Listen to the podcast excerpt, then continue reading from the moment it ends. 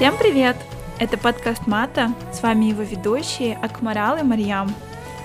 Это подкаст о личностном и профессиональном развитии. Цель четвертого сезона – это показать различные профессии и специалистов вне зависимости от их пола, опыта и образования. Мы будем транслировать истории поиска призвания и любимого дела. Мы верим, что все профессии нужны и все профессии важны. Приятного прослушивания! Приветствуем всех на нашем новом 67-м эпизоде подкаста «Мата». Сегодняшним гостем является Салтанат Казабаева. Карьера Салтанат очень тесно связана со спортом. В прошлом она занимала должности заместителя управляющего директора и коммерческого директора фитнес-клуба World Class Алматы, а на данный момент Салтанат является создательницей и директором Алматы марафона и лаборатории Stamina Lab. У нас получился безумно интересный разговор с Алтанат, где мы обсудили, как так у нее получилось связать свою карьеру со спортом, ее участие в спортивных соревнованиях, триатлонах и самое главное участие в Ironman. Салтанат очень интересный собеседник, и мы надеемся, что вам понравится этот разговор. Здравствуй, Салтанат. Спасибо большое, то, что ты согласилась быть нашим гостем. А, я тогда, наверное, начну с первого вопроса. Твоя карьера — это очень интересный тандем бизнеса и спорта.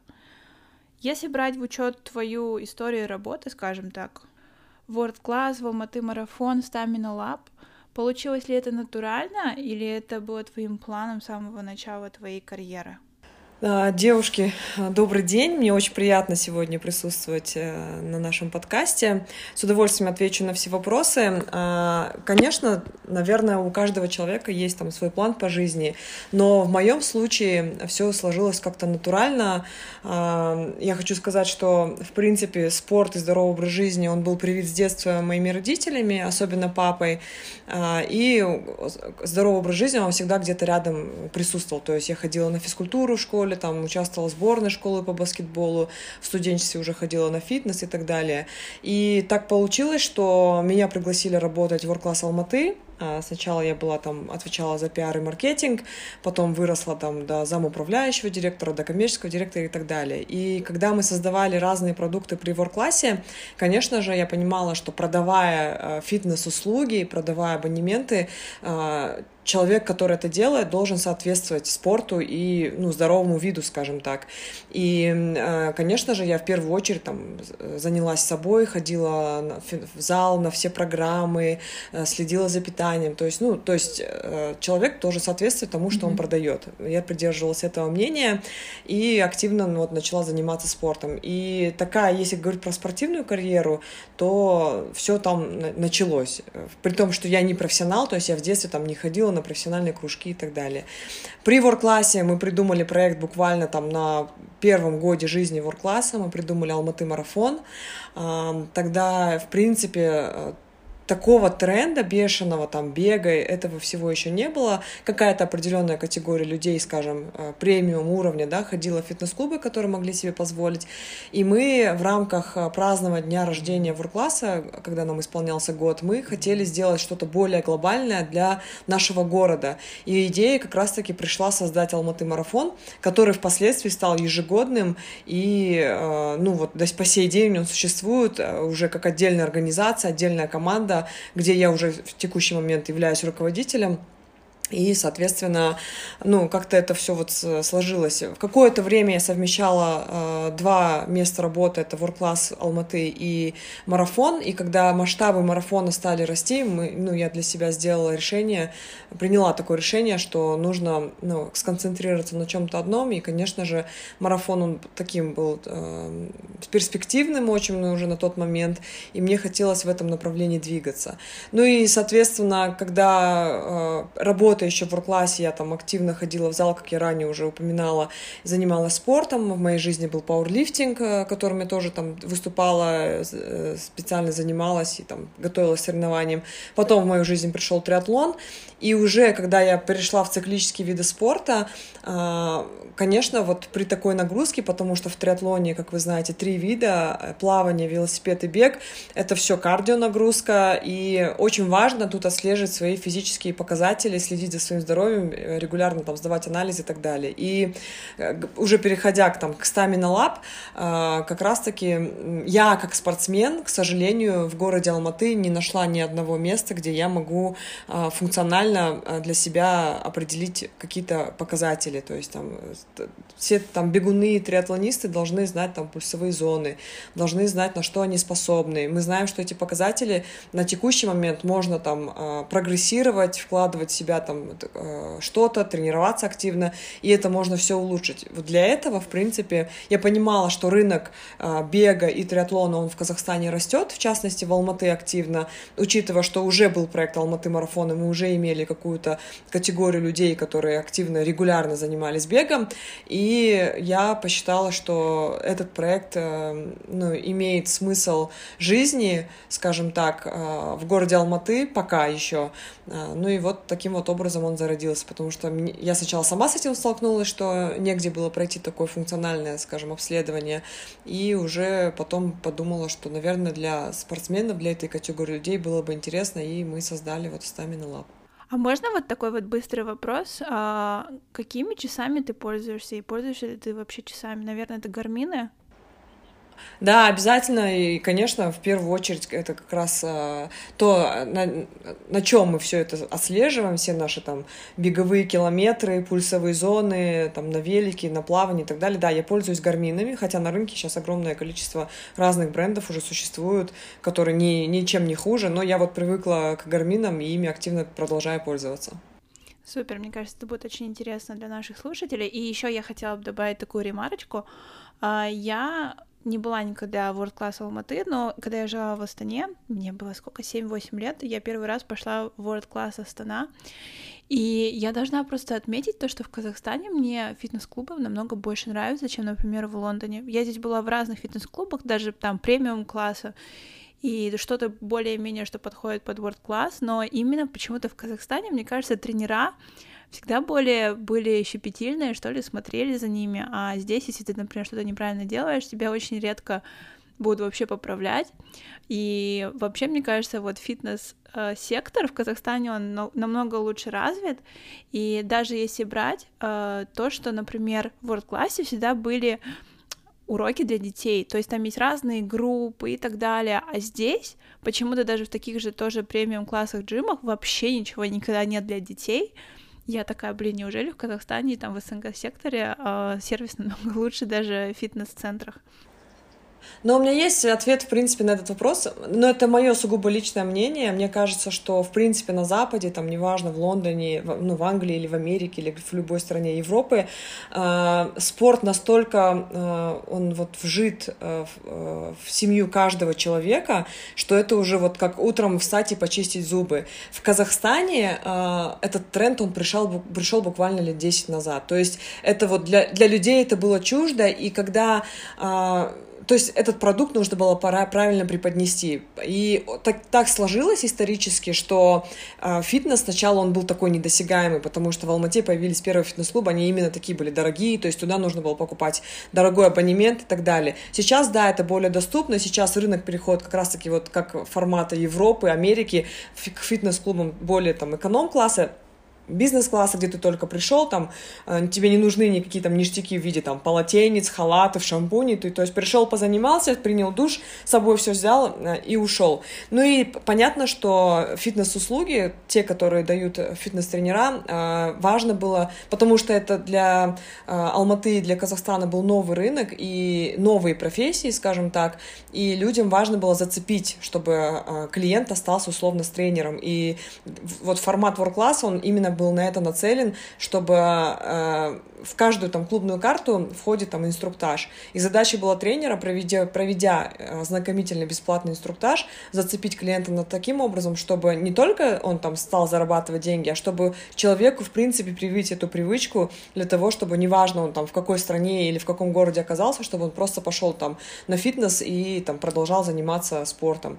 То есть цель была в этом больше, наверное, поэтому, э, наверное, в у нас в Казахстане, ну, вот уровень как раз-таки предоставления фитнес-услуг, он повыше, потому что для людей это было новое, а, нужно было чем-то цеплять, а вот на Западе это, ну, вот уже само собой, само собой разумеющиеся вещи, там, людям встать, одеть кроссовки, выйти на пробежку, это норма. Mm-hmm. Для нас когда-то это было, это сейчас становится нормой, раньше это нормы не было. То есть 10 лет назад, если мы могли увидеть на улице бегущего человека, в спортивной форме, мы могли подумать, ну, он какой-то больной, что он там бегает на, на улице. Ну, вот так вот, наверное.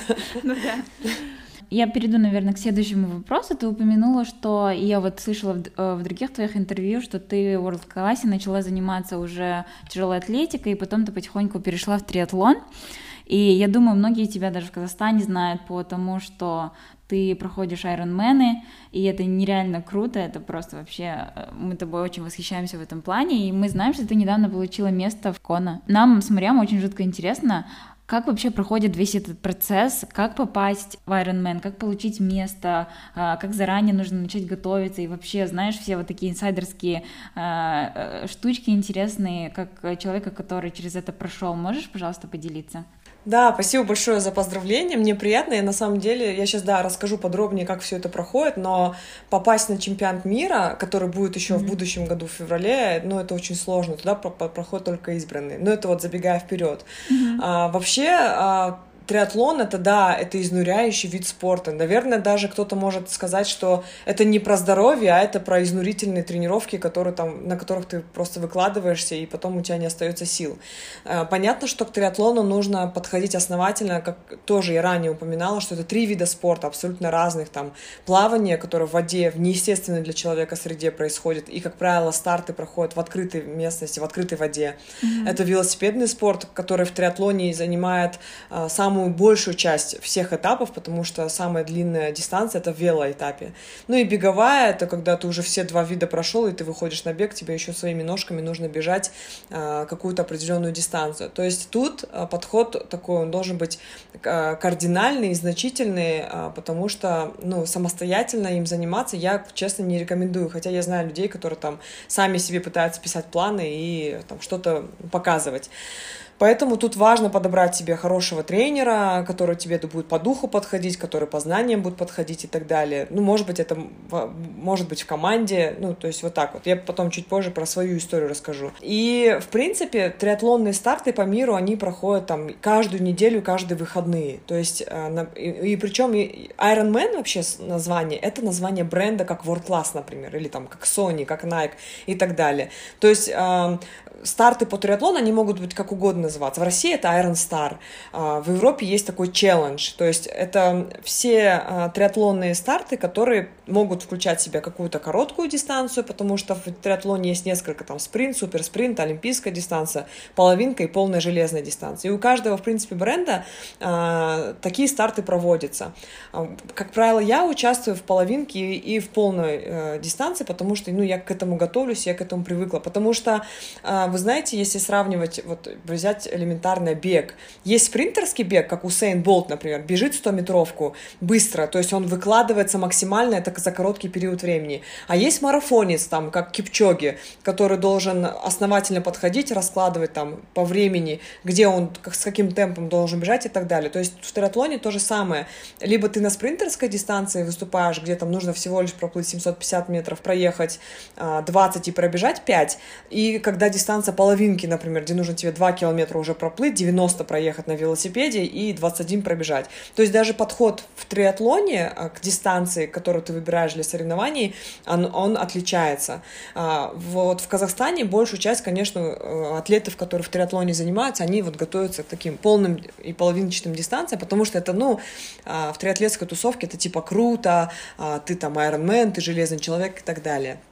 Вот, и возвращаясь к стартам, что каждый, там, каждые выходные по, в разных брендах проходят соревнования, и ты можешь, в принципе, для себя любой выбрать.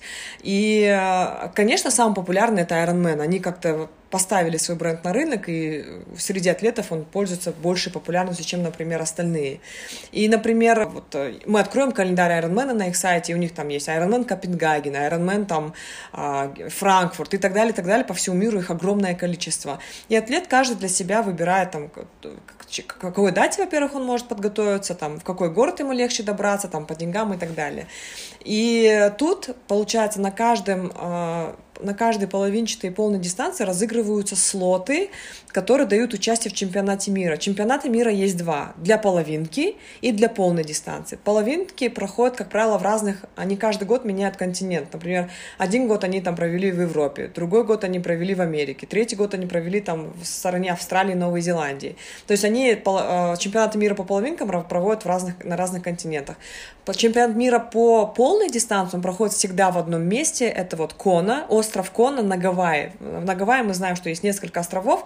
И вот Кона — это родина триатлона в целом и айронмена, потому что там три друга, которые решили между собой поспорить, кто быстрее что сделает из трех видов спорта, это вот все основалось там, на Коне, поэтому чемпионат мира проходит там. Он ежегодно проходит в октябре месяце, и туда не просто так попасть. То есть, если мы на любой айронмен в мире можем э, заплатить деньги, зарегистрировать зарегистрироваться и поехать туда, то на Ironman нужно отбираться. Как это происходит?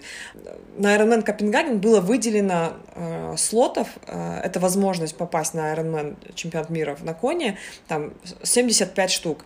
Э, эти слоты распределяются на возрастные категории. То есть в триатлоне э, возрастные категории начинают от 18 лет до заканчивая там 90 плюс.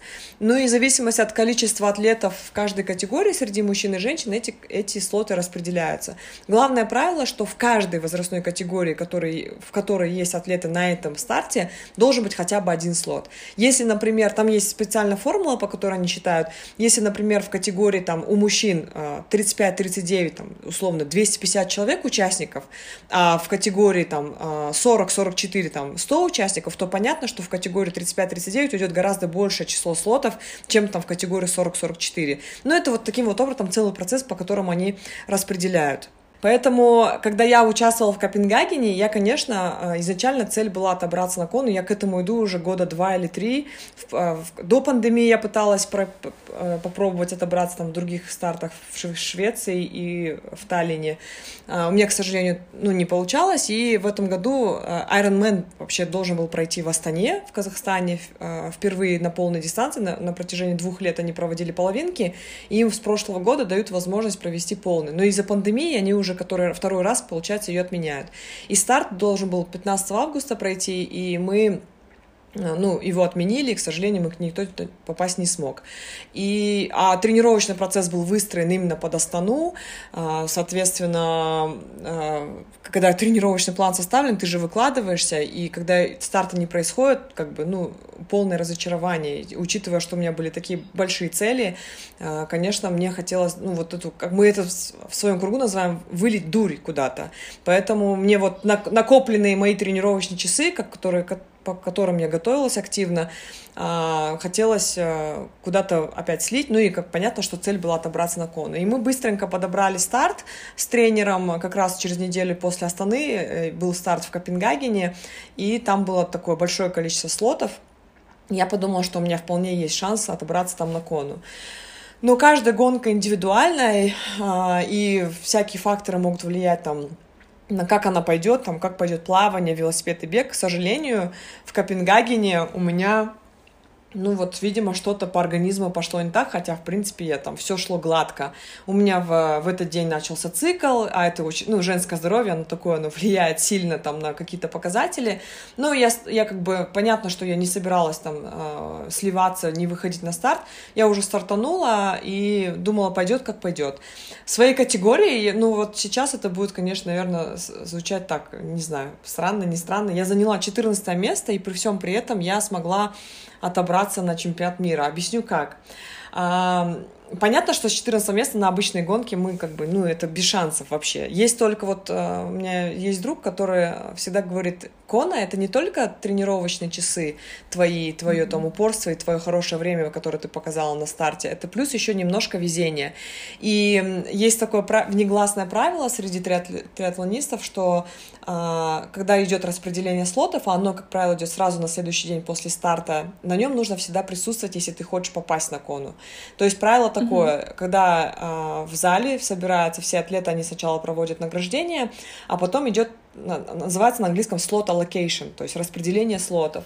И они уже объявляют, что, например, в категории там 30-34 среди женщин выделено, там, выделено один или два слота. Они прямо на, на этом мероприятии об этом объявляют. И там понятно, что первый слот уходит первому месту. И тут э, они спрашивают у атлета, берешь ли ты слот, и если ты говоришь «да», то ты должен прийти показать свой паспорт и сразу на месте оплатить там около 1000 или 1200 долларов карточка, не наличными, а карточкой. Это два основных таких правила. Присутствовать, сказать, что да, ты берешь, и заплатить за это деньги. Как у меня случилось? Мы пришли на вот этот слот allocation, ну, так просто посидеть, поддержать, потому что у нас все равно вылет был чуть позже. Э, посмотреть там на атлетов, э, тем более там выступали профессиональные атлеты, как кумиры наши, мы пошли с ними сфотографировались. Ну и сидели, и мой друг, который со мной был, он сказал, что ну, если будет Кона, то это magic, то есть случится какое-то чудо. И вы не поверите, когда дошло, дошло дело до моей категории, mm-hmm. и а до а, этого было награждение, я видела, что девочки, которых наградили первое по третье место, они встали и уже ушли.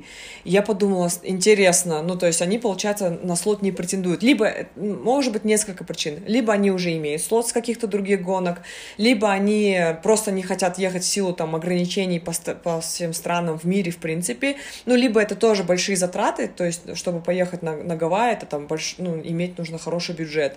Вот, соответственно, я увидела, что они ушли, и есть такое понятие, как roll-down, то есть, mm-hmm. если первые там, кому объявляют, дают слот, они отказываются, то дальше идем в этой же категории по списку, кто следующий занимает места. Этот процесс называется roll-down.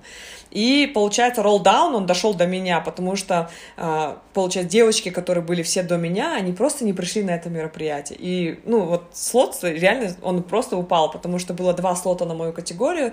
Первый забрала там с шестого места, по-моему, девушка, и второй он вот падал до 14 места до меня. Но вот э, когда я к этому обрадовалась и выкладывала это в сети, то, ну, мне все вот в поддержку писали, ну, ты, говорит, реально это заслужила, потому что ты столько к этому шла, ты столько тренировалась дисциплинированно, не там, не, не пропускала тренировки, но это реально заслуженно. Ну, вот, вот такое бывает, и мы реально говорим, что это э, какое-то чудо, э, что, ну, все мои труды, наверное, восполнились вот этим слотом, который я получила вот в Копенгагене. И единственный момент еще, что если э, чемпионат мира всегда проходит в октябре, в этом году из-за пандемии опять его там перенесли на... В прошлом году его не состоялось, потому что, ну, был пик прям, а в этом году они его вместо октября теперь должны провести в феврале 22 года. Блин, это очень классная история о том, то, что реально нужно не только стараться, но еще и надеяться, и, возможно, повезет, и вот, так, вот такое вот чудо случится. Ну и, конечно, иметь терпение, просидеть, подождать, посмотреть, дойти до момента, когда роллдаун дойдет до тебя. Блин, это реально очень круто. Я... Мы желаем тебе удачи, чтобы у тебя все получилось. Спасибо. И ты попала, ну, как бы в то место, и я не знаю, в топ-10, может быть, если ты хочешь. Я надеюсь на это очень сильно. Было бы очень круто увидеть Спасибо. тебя. Я тогда перейду к третьему вопросу. А, то есть, как uh-huh. Акмарал сказала, когда она делала research, и я тоже смотрела некоторые интервью, ты упоминала, что невозможно любить спорт. Это больше как бы вызов себе, который помогает расширить свои горизонты. И я, во-первых, спрошу, неужели невозможно любить спорт?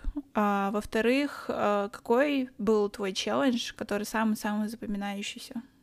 Любить спорт можно. Я, честно говоря, не помню, в каком интервью, может быть, вопрос как-то так звучал или что, ну вот, честно, не вспомню сейчас. Но я не, не, не откажусь от того, что иногда, конечно, когда ты в таком режиме бесконечно тренируешься, это психологически немножко начинает, ну, выбивать, наверное, из-за сознания, разум, потому что Uh, у нас тренировки проходят два раза в день, там, шесть дней в неделю, и психологически mm-hmm. Иногда бывает тяжело, учитывая, что мы не профессиональные спортсмены, То есть э, для профессиональных спортсменов, те, кто вот с детства занимается, ходят в кружки, там состоят в сборных национальных, там в олимпийских сборных, для них это работа. А для нас это просто хобби, которым мы там условно, ну, просто любим заниматься. Да, оно начиналось в разряде хобби, сейчас оно вот, я не знаю, в смысл жизни, наверное, превратилось. И когда ты вот переход... помимо того, что у тебя есть вот эти тренировки, потому что ты хочешь результата, да, в триатлоне, если мы про это говорим, то есть еще же работа, которой нужно заниматься, mm-hmm. есть еще там друзья, есть там личная жизнь, семья и так далее, которым тоже нужно уделять время, и когда все это на тебя наваливается, психологически это немножко становится тяжело. И, возможно, вот какой, как-то, может быть, вопрос так звучал, что я там сказала, невозможно там любить спорт. Спорт любить можно, и, особенно если он на таком mm-hmm. очень лайт режиме, то есть человек для себя занимается, там, для фитнеса, для поддержания формы. В моем случае это, наверное, уже там, мне многие говорят, ты уже там не любитель, ты профессионал. Все равно я к себе профессионалом не отношу, но, наверное, да, я уже на том уровне, который там более продвинутый, ближе там к профессионалу, потому что я действительно уделяю там занятия триатлоном очень большое количество времени своего личного. Вот. Челленджей всегда очень много. Я, у меня вот реально история с триатлоном — это сплошной челлендж, потому что я, э, ну вот я, заня... я рассказывала, что я занималась фитнесом, просто потом э, опять вот если говорить про челленджи, то я, я просто оказалась на соревнованиях по пауэрлифтингу, по тяжелой атлетике, по штанге, увидела, как девочки тяж, тягают эти тяжелые веса, и я задала себе вопрос, интересно, если бы меня в детстве там родители отдали на профессиональный спорт, смогла бы я? И вот мы с тренером это, эту тему обсуждали, и он решил, а давай попробуем. Вот был первый такой серьезный челлендж, чтобы меня там подготовить к каким-то городским или республиканским соревнованиям по пауэрлифтингу. В итоге я там, там ну, где-то занимала призовые места, где-то первое место, где-то второе, где-то третье. Челлендж. Потом, когда начал развиваться триатлон, конечно, я там тоже задалась вопрос, блин, сейчас модно это, все занимаются, вот девчонки занимаются, тоже хочу попробовать. Хотя в плавании я была ноль, mm-hmm. то есть плав... плавание в моем понимании было как поехать там на отдых, на море, поплескаться там чуть-чуть брасом с поднятой головой поплавать, ну, как это обычно бывает, как ну, мы да. обычно там ходим, э, ну, загораем и плаваем. Тут плавание, конечно, другое. Тут кролем, там нужно дышать, одевать шапочку, очки и так далее, ногами работать, руками правильно работать, технику ставить и так далее. То есть я была в этом полный ноль, и, э, конечно, я начала заниматься с тренером, и вот Самый большой страх был, когда я впервые вышла на старт на открытой воде. А, вот я тогда думала, что я не смогу завершить дистанцию, потому что открытая вода для меня была каким-то, ну, я не знаю, стрессом прям капитальным. Я долго с ним не могла справиться, потому что как только я заходила в открытую воду, ныряла, я просто после этого не хотела отпускать голову даже под воду. Почему? Тебе было страшно, что это открытая вода? Вот, видимо, какой-то психологический был затык, потому что в бассейне ты видишь дно, вода прозрачная, ты видишь кафель, там, у тебя там четыре стены условно, дно и там стена спереди перед тобой и две по бокам. Ну, как бы и все. Ты все это контролируешь ситуацию. Там, если что, ты всегда можешь схватиться за, за Но бортик. еще же нету таких там вот. движения какого-то в открытой воде. Откры... Там открыто движение, и тебе абсолютно правильно, э, абсолютно правильно, потому что открытая вода это, во-первых, волны, mm-hmm. во-вторых, она может быть, это же не лазурное море, там, где видно, там рыбки плавают, где-то видно дно, где-то не видно, вообще мутная вода, ты даже руку свою не видишь, а где-то еще плавают там какие-то живности, ты не знаешь, что под тобой, там, где-то медузы плавают, где-то, то есть везде условия они абсолютно разные, где-то вода может быть, там, у меня был опыт, например, плавания на полном айроне, 14 э, градусов воды, это очень холодно холодно. При том, что, как, ну, mm-hmm. понятно, что мы в гидрокостюмах, но у нас же лицо и стопы и ноги открыты, а это самые первые части тела, которые передают э, всю температуру остальному организму. И когда для, для этих частей тела это шок, соответственно, в мозг поступает сигнал, что это какая-то тревога, это аларм, что yeah. ну, что-то не то происходит, стресс для организма, и поэтому Конечно, начинается паника, и вот это вот, еще плюс из-за того, что мы в гидрокостюмах, он чуть-чуть сжимает вот это вот э, в районе груди, вот все эти факторы накапливаются, и для меня это прям было вообще, это каждый раз, когда мы ехали там на Копчегай на открытую воду, чтобы потренироваться, для меня это было прям, нас... вот я каждый раз ехала и психологически настраивала, так, у тебя получится, у тебя ты сможешь, там тренер рядом, если что, я долго через это преод... этот вот преодолевала прям сильно, и он до сих пор вот, э, вы спросили, какой челлендж, вот, наверное, плавательный челлендж, он такой самый основной, до, вот до такой степени, что когда я там первые два старта ужасно прошла, прошли плавательные этапы для меня, я поставила себе цель, что я плавание просто добью его до конца. Я стала ходить каждый день в бассейн, неважно от того, какой был тренировочный план, я себе поставила задачу, что я ежедневно хотя бы километр должна проплывать в бассейне, чтобы вот настолько быть уверенной в, этой, в этом виде спорта, что вообще без каких-либо вопросов. И чтобы закрепить свой челлендж, я, за, я зарегистрировалась на, на Босфор, то есть это нужно было проплыть Босфор, mm-hmm. э, вот этот пролив. А, он ежегодно mm-hmm. тоже в Турции проходит, в Стамбуле. Там ты стартуешь с одного берега и плывешь на другой берег. Там расстояние 6,5 километров, но там есть свои такие нюансы, что Босфор, он чем примечателен? Если вот она такая широкая, ну, это не река, это пролив, да, широкий пролив, если ближе к берегу взять, то течение в одну сторону, с двух сторон, с берегов. А посередине течение в другую сторону. То есть там это единственный пролив в мире, по-моему, где два течения, они вот против, друг против друга идут. И в этом отношении, то есть там, там есть несколько таких э, нюансов. Во-первых, если в триатлоне на водном этапе всегда есть буи, на которые ты ориентируешься, на Босфоре этих буев нет. Катера где-то вдалеке от тебя, вообще, если ты поднимешь э, руку, и что тебе там плохо, или ты тонешь, я не знаю, заметят они тебя или нет, неизвестно интересно. И, ну, то есть это такое вот, особенно для страха с плаванием, для меня это было такое преодоление, я прям переживала, смогу я доплыть или нет. Хуже всего, что там есть определенная точка, где нужно поймать место, где нужно свернуть на финиш. Иначе, если ты проплывешь эту точку, то э, течение, оно там настолько усиливается, что тебя унесет настолько, что уже там ловят лодки, и ты как будто бы не, ну, ты, то есть, не финишируешь дистанцию. И да. это был для меня такой большой страх, но я все равно преодолела Босфор, у меня есть там, ну, они не медали дают, сертификаты дают, что ты там интерконтинентальный пловец, угу. там полотенце, ну, как знак внимания и так далее. Ну, вот Босфор для меня был таким переломным моментом, я подумала, ну, если я переплыла Босфор, то все остальное уже будет ни по чем. И, конечно, сейчас я уже там гораздо себя увереннее внутренних чувств, мне уже не важно, холодная вода, горячая вода, там есть буй, волны, то есть, ну, то есть, вот таким вот образом, ну, вот, наверное, плавательный этап такой самый э, большой был, был вызов для меня, ну и челлендж, потому что, ну, это неестественная среда для человека, и могут разные факторы, ветер, там, другие какие-то там факторы, страхи, там, фантазии, потому что в воду, когда заходишь, опускаешь голову, наш мозг настолько начинает активно работать и фантазировать, что же может быть внизу, хотя, ну, если так посмотреть разумно, то что там может быть? Акул точно уж нет. Я не представляю, как сложно, наверное, переплывать Босфор, особенно то, что ты говоришь, то, что если ты не свернешь на правильном месте, то ты уже как бы и не финишируешь и то, что вот лодки проплывают, я не представляю, насколько это, наверное, большая работа, чтобы вот это вот все преодолеть. Да, было сложно. Кстати, если вы не знали, то у Мата есть страничка на Патреоне. Если наш подкаст был чем-то вам полезен, то мы будем очень рады вашей поддержке. Финансовая помощь от патронов идет на улучшение качества звука, поддержку сайта, хостинга подкаста и многое другое. Спасибо всем нашим патронам.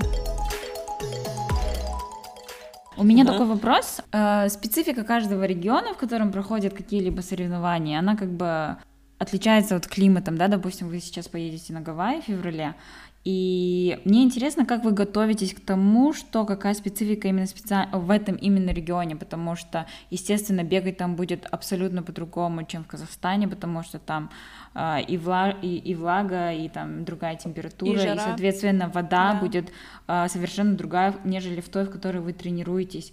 И мне интересно, как вы получается, адаптируетесь под эти условия, либо же вы стараетесь подобрать похожие по климату какие-то условия, ездите куда-то специальное место тренироваться? Блин, классный такой вопрос. А, это действительно очень важно. Эм, к сожалению, как бы тут все зависит от возможностей.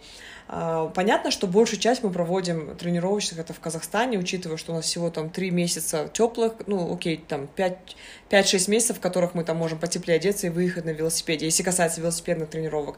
Все остальное время мы там сидим, есть специальные станки, которые, в которые вставляются наши велосипеды, а, он там дает нагрузку, mm-hmm. и ты можешь там условно в станке крутить там зиму и быть, в принципе, готовым к тому, чтобы там преодолевать дистанцию. Но это тоже сидеть там час в станке или три часа в станке, это абсолютно две две разные вещи, да. и они даже психологически тяжело даются. Ну, да. а, то, что касается бега, бегать можно в любое время года, в любую погоду, тут вообще никаких ограничений нет. То, что касается плавания, мы там, а, я сейчас говорю именно про Алмату, мы стараемся там выезжать на Копчегае плавать, но все равно основные, конечно, тренировки проходят в бассейне. Если мы едем куда-то на старт, то ты, как правило, прилетаешь там ну, минимум за 2 три дня, наверное. И тренер всегда пишет, э, когда Э, у нас есть, наверное, все, все триатлеты так делают. Когда ты прилетаешь, в первую очередь ты должен собрать свой велосипед и хотя бы там 30-40 километров проехать, потому что, во-первых, это транспортировка, мы велики свои разбираем специальные чемоданы, э, и чтобы проверить там что-либо не сломалось во время перевозки, транспортировки, нужно проверить велосипед, потому что там переключения, колеса, там много нюансов, поэтому важно там перед, э, там, в день, когда ты прилетел, например, собрать велосипед и проверить его. Ну и примерно ты понимаешь уже, ты там, мы выбираем э, гостиницу поближе к старту, примерно знаем, где будет проходить там велосипедный mm-hmm. этап, и вот эти вот как раз 30-40 километров таких разминочных просто по, мы называем mm-hmm. это поболтать ногами, а, и понимаем уже, исходя из этой тренировки, какой асфальт, будет ли ветер, ну и вот mm-hmm. только вот таким образом можно адаптироваться. Ну и обязательно, а, если к бегу мы привыкли в любое время года и в любую погоду, то э, с плаванием тут про, тоже зайти хотя бы километр, там 500 метров проплыть, почувствовать воду, мы тоже это так называем, почувствовать грибок, там температуру, там как ориентироваться, есть ли волны и так далее. То есть только таким образом можно.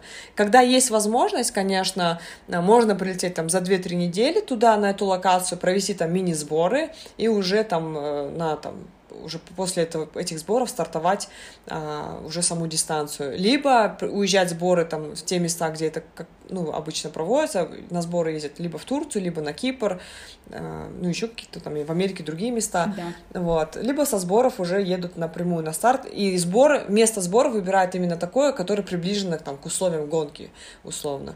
Например, если готовятся Гавайи, то я знаю, что атлеты практикуют, они ездят там э, на сборы в Майами, то, что там плюс-минус одинаковые условия, погода и так далее. Ну, тут все зависит от возможности, но если вот возможности нет куда-то ехать, то вот, как я уже рассказала.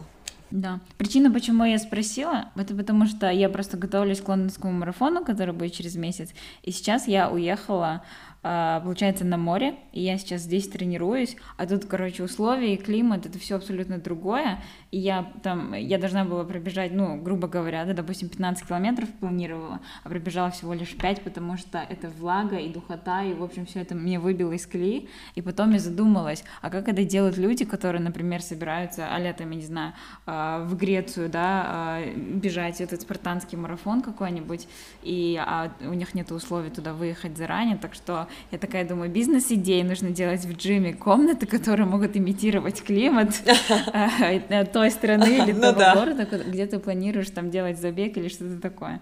Ну вот да, поэтому важно прилетать хотя бы там за 2-3 дня, чтобы... А, тут еще, знаете, такой вопрос есть, очень щепетильный. Тренер всегда мой спрашивает, когда ты собираешься лететь, потому что если прилететь там за 5 дней, то на 5, 6, 7 день, как правило, наступает тот момент переломный, когда организм пере... максимально перестраивается под те условия, которые в, ну, в том городе, в котором ты находишься.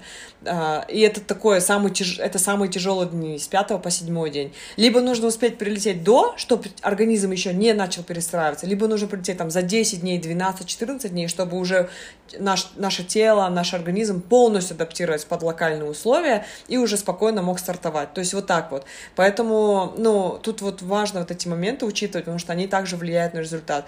Вов правильно попасть э, в старт, так скажем так.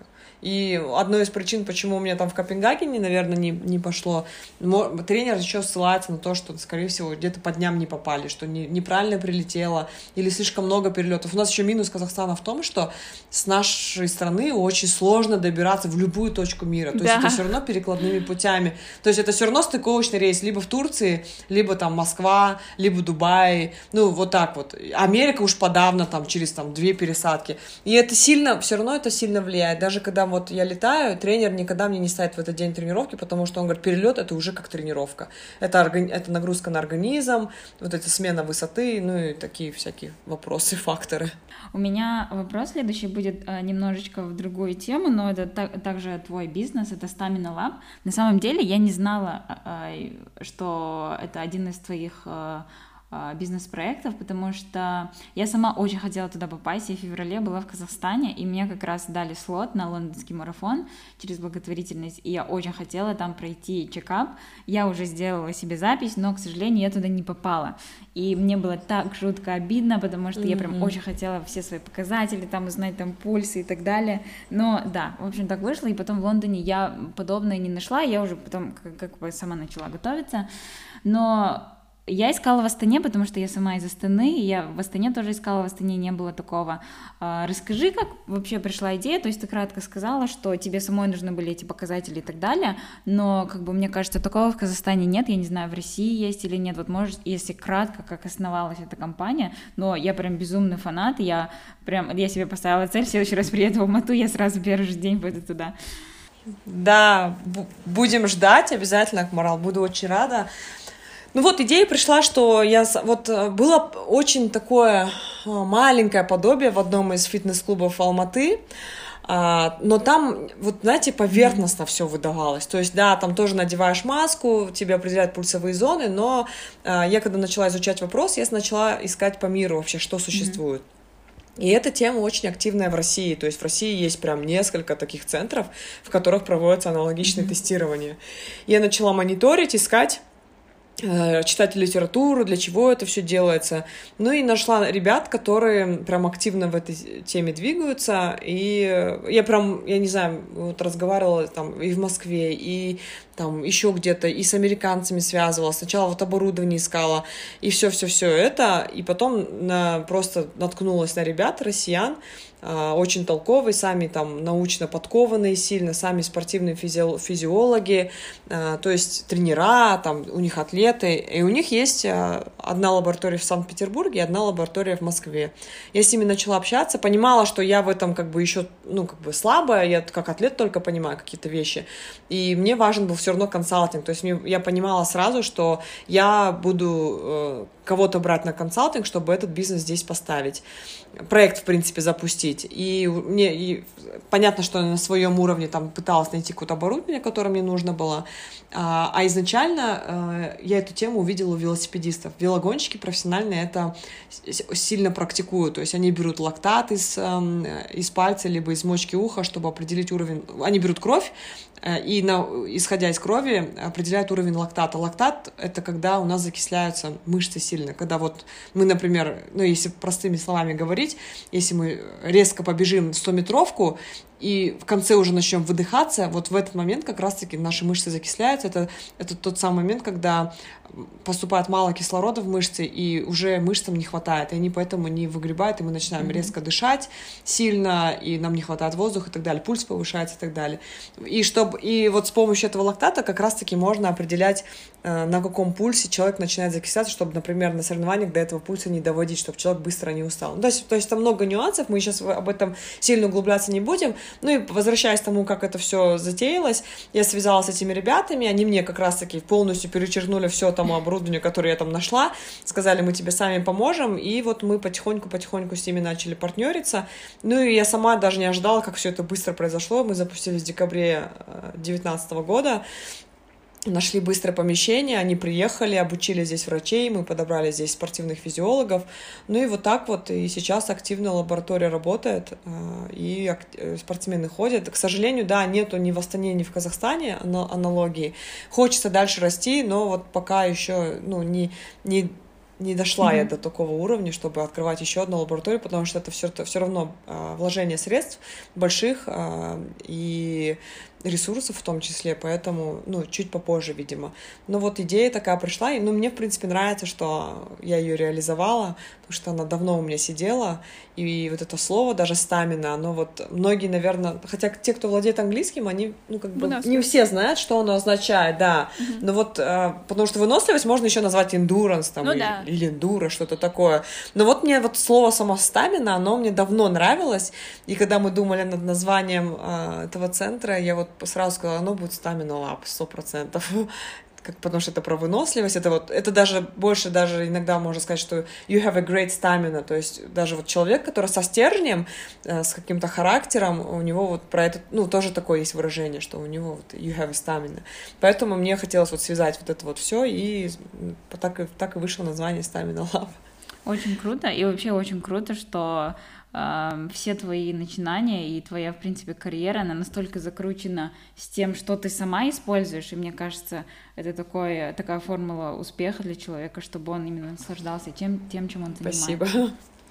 Вот мне интересно, какие у тебя планы дальше? То есть ты будешь проходить uh, Ironman на, на острове Конна, что, а что дальше? Какие у тебя планы в карьерном плане, в спортивном плане, в личностном? Ну, я вот тоже в последнее время стала задумываться на эту тему, что вообще я хочу. Наверное, все-таки моя жизнь будет построена на около спорта. Я хочу дальше развивать эту тему, я хочу больше вокруг нее двигаться, а, мне хочется запускать какие-то проекты уже такого больше, наверное, от моего личного бренда. А, конечно, мне хочется там планировать личную жизнь в части там а, имения детей и так далее, но вот если говорить про ближайшие там 2-3 года, то цель такая, что э, я там а, успешно выступаю на чемпионате мира, и после этого э, хочется уйти больше в, э, в семью. Я не говорю, что я буду бросать спорт и все равно буду продолжать заниматься триатлоном, но вот э, хочу немножко больше времени уделить семье, там, э, имению детей и так далее. Ну и дальше, наверное, развивать э, Алматы марафон и, в принципе, запускать какие-то личные бренды, которые будут связаны со спортом, именно с продвижением здорового образа жизни, потому что этот тренд не угасает, если мы знаем, что тренды, они приходят и уходят, то, мне кажется, тренд здоровья и спорта, он будет всегда с нами уже, раз он зашел в нашу жизнь, в Казахстан, в Алмату, э, он будет с нами, и мне хочется вот э, больше в этом направлении двигаться, может быть, с точки зрения там женщин или в целом людей. Но еще пока какой-то конкретной идеи нет, но я вот вокруг этого сейчас как раз размышляю. Супер. Спасибо тебе большое, Салтанат. Мы очень ценим твое время э, и желаем тебе только удачи во всех твоих начинаниях, и, естественно, большой тебе удачи на острове Кона, естественно, ты будешь готовиться, но, как ты сама сказала, удача играет большое, большое значение, поэтому, чтобы в день самих соревнований удача тебе сопутствовала. Вот, спасибо тебе большое и хорошего тебе дня. Да, да девочки, дня. большое спасибо. Мне, мне было приятно с вами пообщаться. И очень интересные вопросы. Редко, когда задают такие вопросы. Обычно все одно да потому, а сегодня прям мы так раскрыли. Очень приятно мне. Вам успехов в вашем подкасте. Развивайтесь. Э, буду рада чем-то помочь, э, как где-то вдохновить, если что, на спорт и так далее. Спасибо большое вам. Спасибо. Всем спасибо, что были с нами. На этом наш эпизод подходит к концу. Не забывайте подписываться на нас в социальных сетях и писать нам, если у вас есть вопрос, отзыв или предложение для эпизодов. До следующих выпусков.